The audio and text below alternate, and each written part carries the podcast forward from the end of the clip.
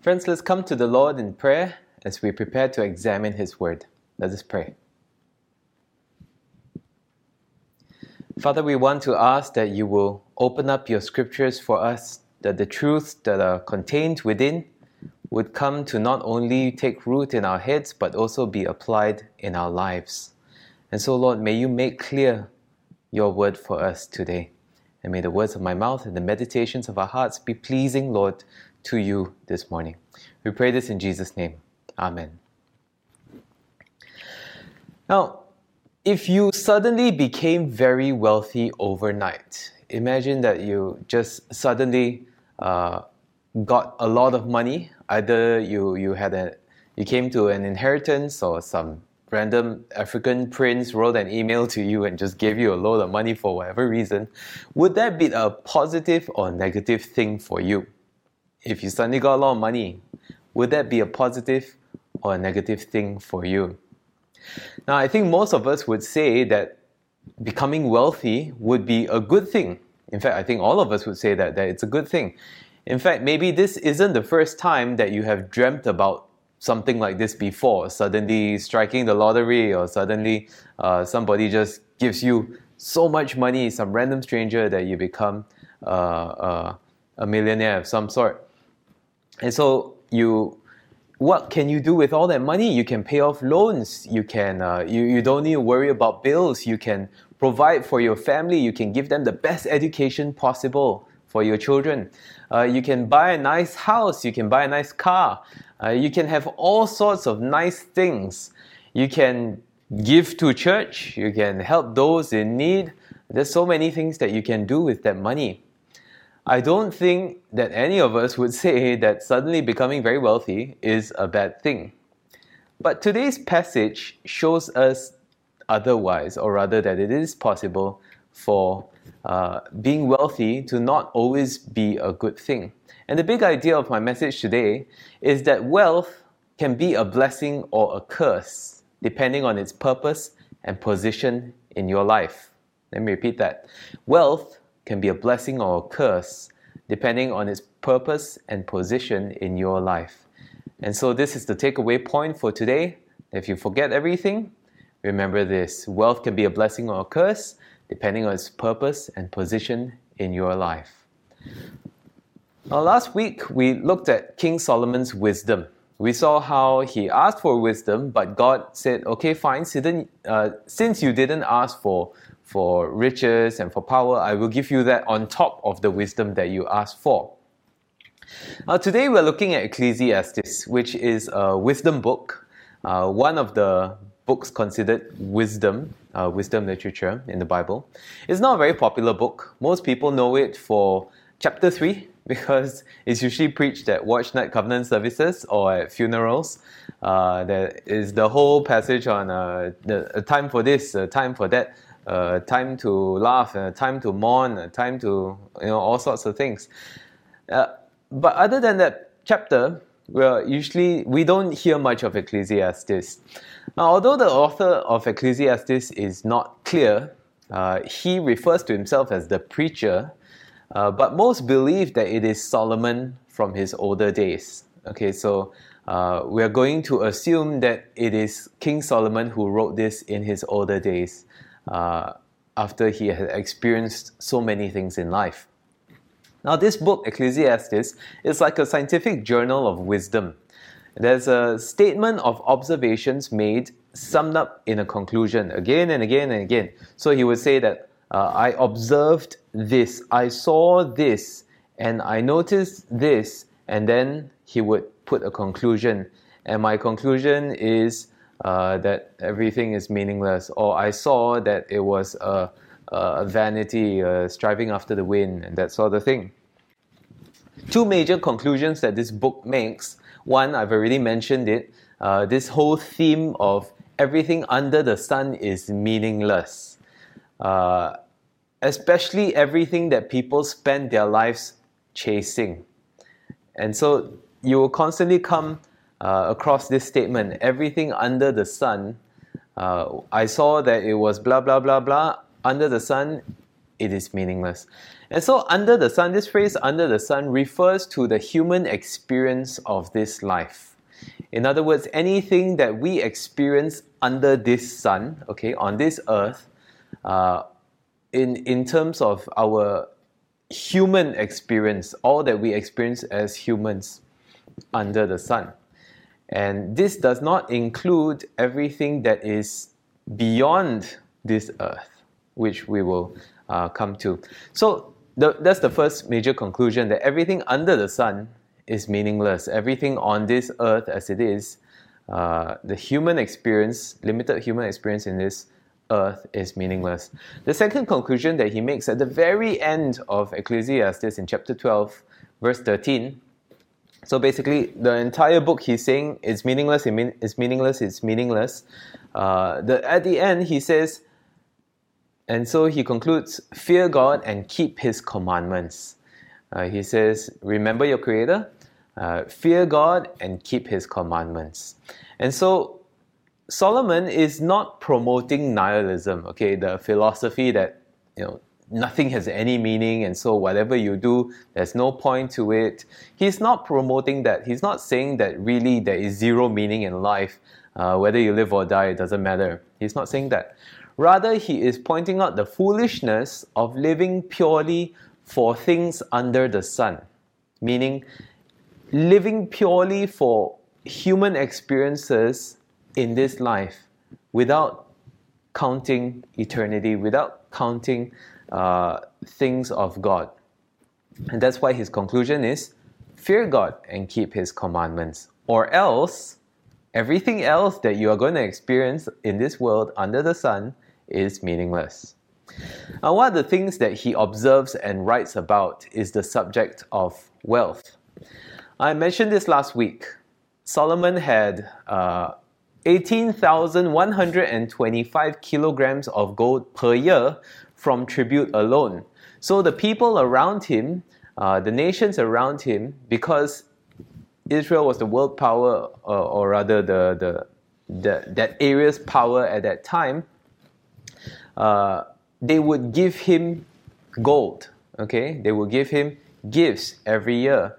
Uh, gold weighing 18,125 kilograms. And using Malaysia's gold conversion rate, uh, which I looked up, I, I hope I, I'm reading this right, uh, it's about 237,000 ringgit per kg. Uh, and so that would be worth, just for a rough estimation, uh, 4.2 billion, roughly, 4 billion 295 uh, million 625,000 ringgit. Okay, 4.2 billion ringgit today. So imagine every year, just from the gold that other countries gave him, Solomon would get 4.2 billion ringgit per year. Okay, and uh, back then it, it okay back then the, the whole currency conversion thing is totally different. Anyway, he he got a lot. Okay, he he was a very wealthy person. All his cups were gold. The Bible tells us his mugs were gold. Uh, his household articles in his palace were also gold. So can you imagine a tissue box that is gold, made of solid gold, uh, solid gold dustbin, uh, solid gold bowl, all sorts of solid gold things. And nothing was made of silver, even though everything was made of gold, nothing was made of silver because it was considered too worthless, too little value uh, in Solomon's days it, the, the Bible says that silver was as common as stones. That was the value of silver back then, uh, because that's how rich he was. And so, if anybody is qualified to talk about wealth and the effects of wealth, it would be Solomon. Now, before I go further, I need to qualify the difference between wealth and money because in today's sermon, we're going to look at this whole subject of wealth, uh, but not necessarily everything that we're going to cover is talking about money directly. Now, money in itself is just a currency of exchange for all sorts of things. And so you can use money for all sorts of things like necessities. Okay, you can use money to buy necessities. You can use money to buy food, to, to buy rent, okay, to, to have a place to stay, to buy a house, uh, to, to bu- buy health care, medical treatment, uh, to buy basic education, all the necessities. You can use money to buy that. And when it comes to necessities, uh, Matthew chapter 6, verse 25 to 34, God promises to provide for what we need. You know, He says, "Don't worry. Uh, by worrying, can you add an hour to your life? Uh, even the, the birds of the field, the flowers of the field, uh, He provides for them. So how much more will He provide for us? And so when it comes to our necessities, we have that promise that God will provide for us. Okay, so I just want you to stick that in your brain right now. Uh, that where we're talking about getting by, being able to provide for what is necessary, God will do that. Okay, He has promised. Now, money is not just used for necessities. Necessities. It can also be used to exchange for non-necessities. Okay, so things like premium things, uh, things like holidays, things like other luxuries. So things that are nice to have but not necessarily need to have. And God doesn't promise us these things, nor does He promise us the money to buy them. Wealth, on the other hand, is having an excess of money. Uh, in in uh, Ecclesiastes chapter 5, verse 10, the, the Hebrew word for wealth literally refers to a sound, uh, a murmur, a, a roar, a crowd. It's like, so it gives you this mental imagery of rain uh, or a huge crowd of people or an army, this murmuring roar. Uh, that is what wealth, uh, the, the Hebrew word for wealth, is. And so it's really talking about just having a lot, a lot, a lot until it becomes this murmur or this roar uh, collection of things that come together. And so when you talk about wealth today, uh, we're not just talking about trying to make ends meet. Okay, we're not just talking about trying to survive, trying to put food on the table, trying to uh, put clothes on the backs of your children. Not that sort of thing. We're talking about gaining access. We're talking about more than what is absolutely necessary. Now, also, the topic of wealth is not necessarily only for those who have a, a huge bank account or lots of assets. Okay, so when we talk about wealth, it's not just about people who are already considered wealthy. This topic of wealth is also for those who have the attitude and the mindset that chases after wealth. Those who live for the pursuit of wealth, or as verse 10 puts it, those who love money. And so, even if you don't consider yourself wealthy, but that is your life's goal and that is your life's dream, and that's what you do day in and day out, uh, trying to become wealthy, then today's sermon also uh, is talking about that. So, for those who said at the beginning of this sermon, for those who said becoming very wealthy would be a positive thing, good news! Wealth can be a blessing. Uh, and so it, there is, okay, today, nowadays, there is no shortage of books, no shortage of churches out there that will tell you that God can bless you to be wealthy. Uh, you just need to do a quick Google or YouTube search. Uh, God wants to bless you, okay? Or uh, uh, God can make you rich, or whatever. You just search those and boom, all sorts of results will come out.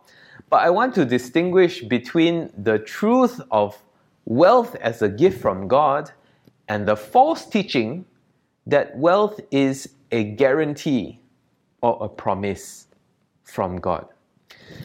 Or even that it should be expected in exchange for faith or holiness or good deeds. Wealth as a blessing isn't something that we can earn from God by believing or behaving a certain way. Okay, so let's get that. Let's get this straight uh, right now. It's there. There is no guarantee that you can be wealthy by behaving well or by being holy or by just having enough faith. Unlike the teachings of the prosperity gospel, we have zero claim over wealth. Remember, God promises to provide what we need, not excess necessarily.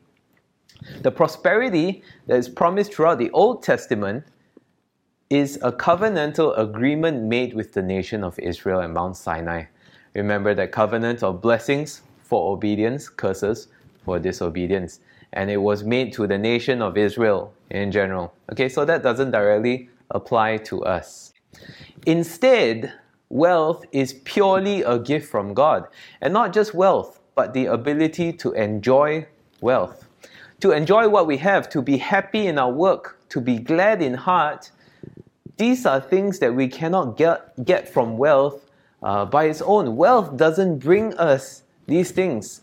And we cannot work towards being happy, uh, enjoying what we have, being glad in heart purely by amassing wealth for ourselves. God, purely by His grace, gives these things to us. And so, if God gives you wealth, if God gives you the ability to enjoy wealth, if God gives you uh, the ability to be happy in your work, to be glad in heart, be thankful.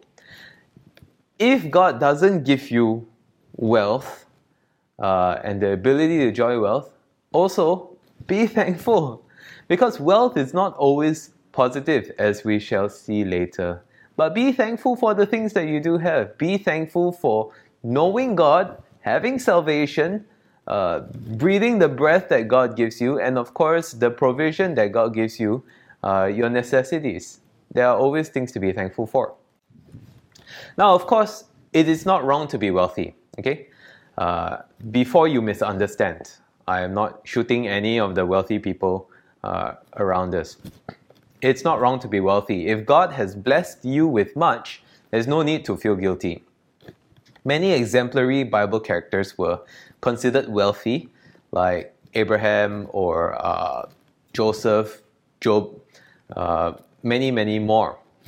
And money on its own is morally neutral. Okay, just like technology, it depends on how you use it. Uh, it depends on the motives behind how you use it. And so, if you can be wealthy and you can be a, a humble, loving disciple of Jesus Christ, then great. That is a winning combination. Now, if you have been blessed with wealth, according to statistics, you are in the minority. And that puts you in a very good position to bless others. So I just want to say that we're thankful for the, the generosity of so many who give to those in need uh, in our church and through our church. Uh, as a church, nothing that we do is for profit. Okay, so in case you didn't know, uh, we don't have a steady flow of revenue from some business. Uh, we cannot project and say, "Oh, we're gonna, we're guaranteed this much uh, forecasted out of our profits," uh, and that means that every time our church helps others, it is really coming from the generosity of people who make up the church, people like you. And so, for those who have been giving generously on behalf of the church and those who receive the help as a result, thank you. And I, I praise God for you. If you have been blessed with wealth, especially during a time when, when so many are struggling financially, I encourage you to likewise be a blessing.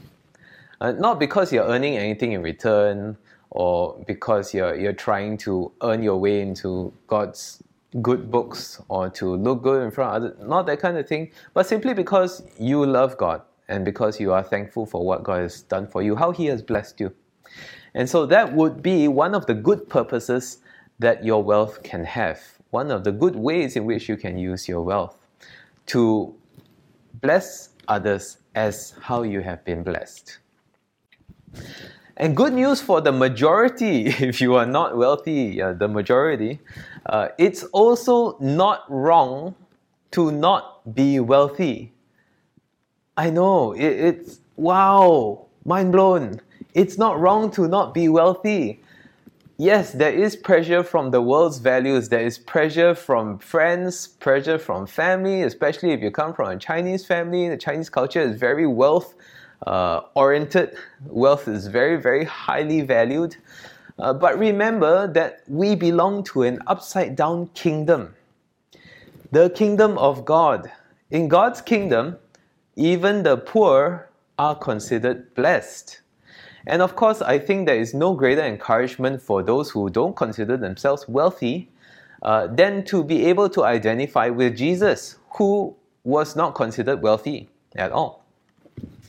And I think if the perfect man, who we're all called to emulate, didn't spend his life being wealthy, in terms of money at least, I think it should bring us some perspective on what to value in this life. And so wealth can be a blessing. However, it can also be a curse. Uh, according to Solomon's observations, wealth can also be a curse.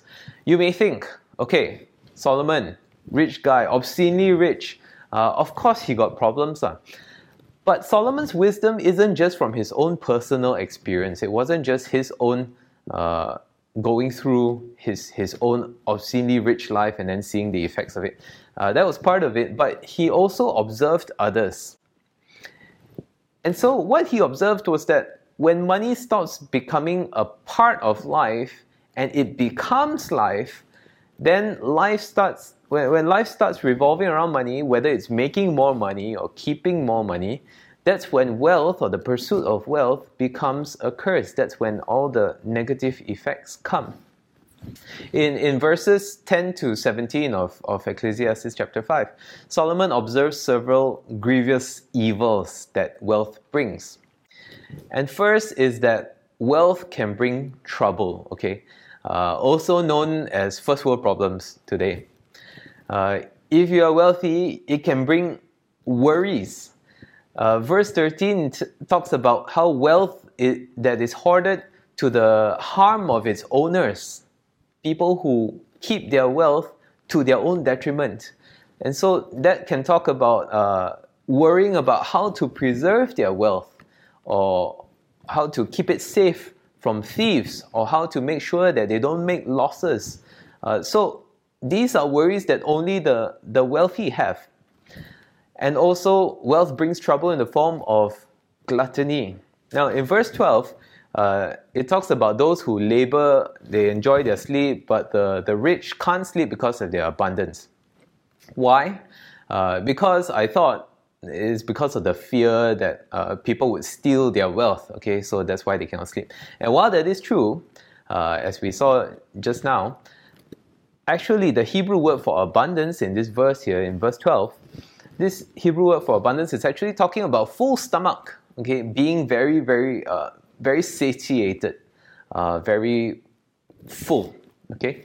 And so it's actually, I, I, I think that it's actually talking about having uh, a very full stomach, eating so full until you cannot sleep. Okay, I don't know how many of you have experienced that when you ate too much and then you indigestion or gas or whatever, you cannot sleep. Uh, and so o- only the wealthy have problems like that. Uh, and that is part of gluttony. That's the principle of verse 10 that those who love wealth uh, never have enough. Those who love, those who love money uh, never have enough income. They are not satisfied with their income. Now, wealth can also bring false security and false hope. One of the key phrases throughout Ecclesiastes is this chasing after the wind or toiling for the wind, working for the wind, working hard uh, for the wind. Now, why, why wind? Wind is transitory, okay? It blows, it, it, it comes, and it goes, okay? So when, when you're enjoying a cool breeze, it is, although it may be constant, it is not the same wind.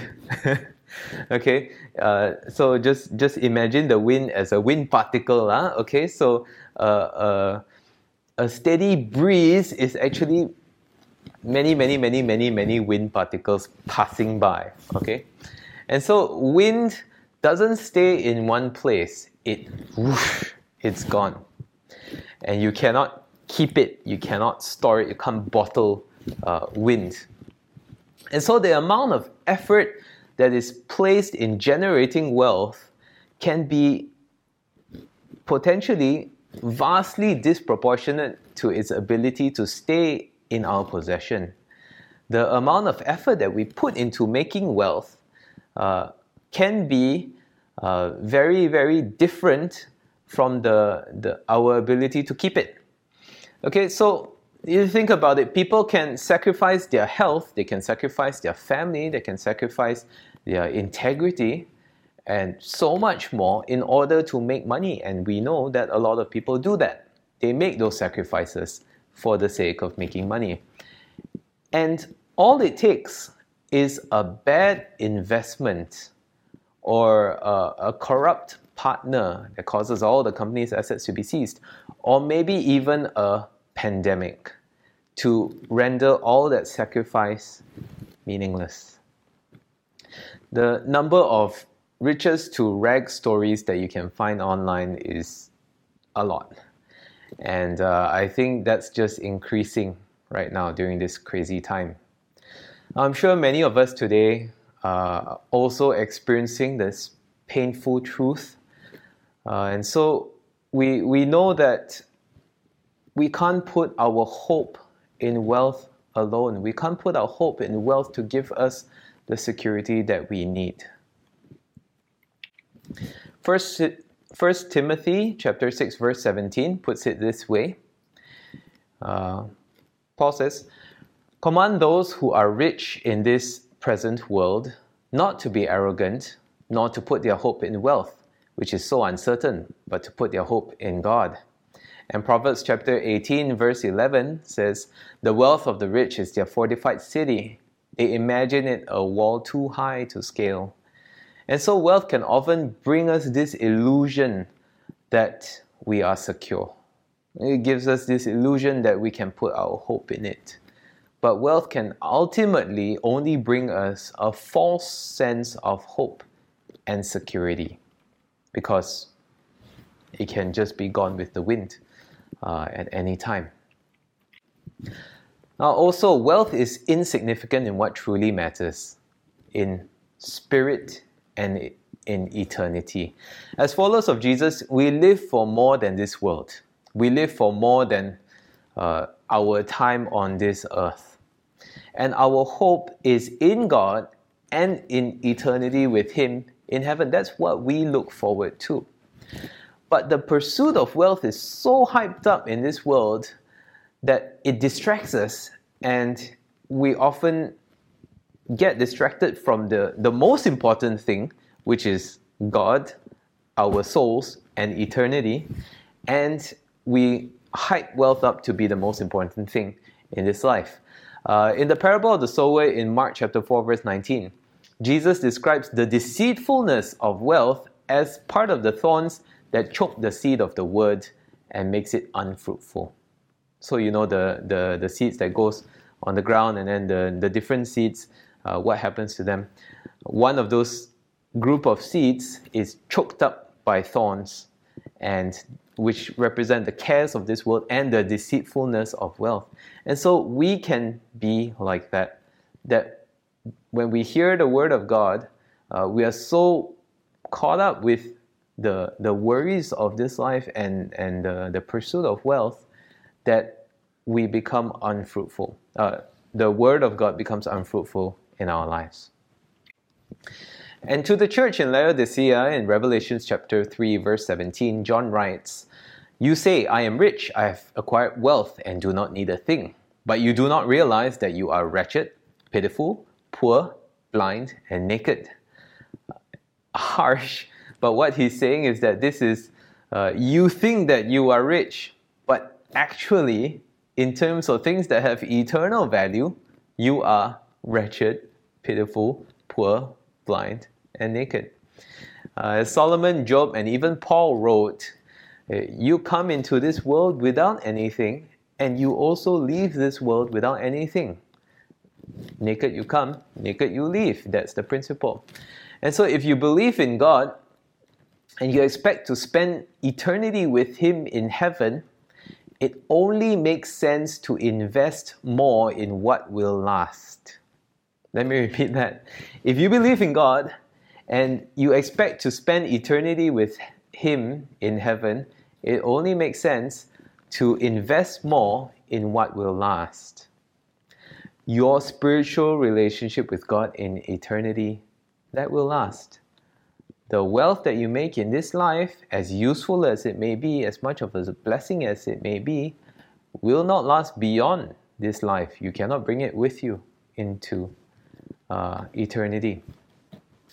And so there is no greater return on investment than to invest in the quality of your relationship with God, than to invest in loving God and loving others. Lastly, wealth can be a barrier in our relationship with God. Jesus talks about not being able to serve God and money at the same time, conflict of interest.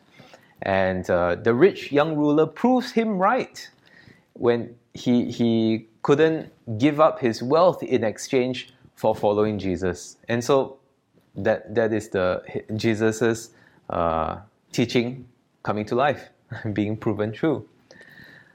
Paul also tells us in 1 Timothy chapter 6 verse 10 that the love of money is a root of all kinds of evil. And so when wealth and the pursuit of wealth uh, with with it comes many, many temptations, with it comes many, many things uh, that make it difficult for us to walk right with God. Uh, it often tries to grab our attention, it often tries to uh, become the most important thing, and often it becomes an idol in our lives, and it affects, it becomes a barrier in our relationship with God. Now, let me give you a quick illustration. Imagine that Okay, so hold up, hold up your finger in front of your face. Okay, imagine that your finger is God. Okay, now hold up your hand in front of, uh, next to the finger. Okay, now imagine that your hand is money. Okay, so look at your finger. Okay, now look at your hand. Okay, now concentrate on your hand and Im- examine the, the lines on your hand okay and then you wanna you wanna look for the fingerprints on your hand and the, the handprints and all the tiny tiny lines you wanna have a real good look at it okay if you can notice when wealth and money becomes our focus god moves out of focus when we become so consumed with money and and everything to do with it, we lose sight of God. So as you can see, living for wealth is more of a curse than it is for uh, than it is a blessing. Living for wealth. So if your life revolves around money, it brings more curses than it does blessings. And so what then should the, the position of wealth be in our lives? What is, where is the sweet spot. Now, firstly, our wealth and the pursuit of wealth should take a back seat to trusting in God for our sense of worth and security. And so we need to put our hope and trust in God for our sense of worth, for our hope, our security. If we say that we trust God to give us our identity as His children, uh, it means that we don't need wealth to make us feel important or significant. If we say that we trust God to provide, it means that we don't need to obsessively pursue wealth out of fear of not having enough. And so we need to put our hope, put our trust, put our security in God and not in our wealth or the pursuit of wealth. Secondly, we need to pursue contentment. Ecclesiastes chapter 5 verse 18 says, This is what I have observed to be good, that is appropriate for a person to eat, to drink, and to find satisfaction in their toilsome labor under the sun during the few days of life God has given them. For this is their lot. In other words, finding contentment in having enough. We may think that we're not pursuing extravagant wealth. Okay, we, we just want to be, you know, comfortable uh, just rich enough. We don't want to be obscenely rich. But my question is when are we ever rich enough? As we saw in verse 10 of Ecclesiastes chapter 5, whoever loves money never has enough. Uh, whoever loves wealth is never satisfied with their income. So, enough, you, you will never reach enough if what you're pursuing is wealth and you love money. Once money is our end goal, biblical wisdom tells us that we will never have enough of it. We will never get enough.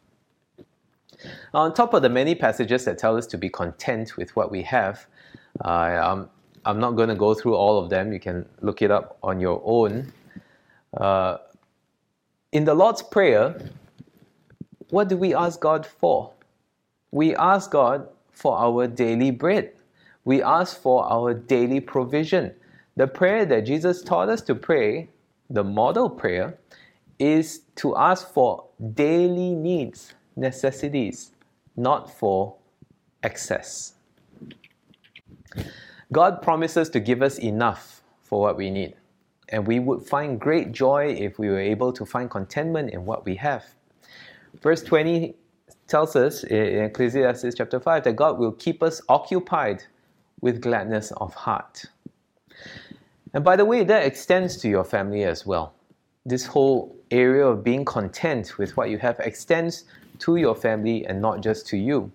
You may say that you want to provide for your family, but if God isn't obligated to provide for you in excess and in luxury, then your provision for your children and your family uh, likewise doesn't have to be in excess or luxury as well. You can't outperform God, right? And so, yes, we want to give as much as we can out of love, but it shouldn't be at the cost of other important things in our lives, like our time and our energy for God or others.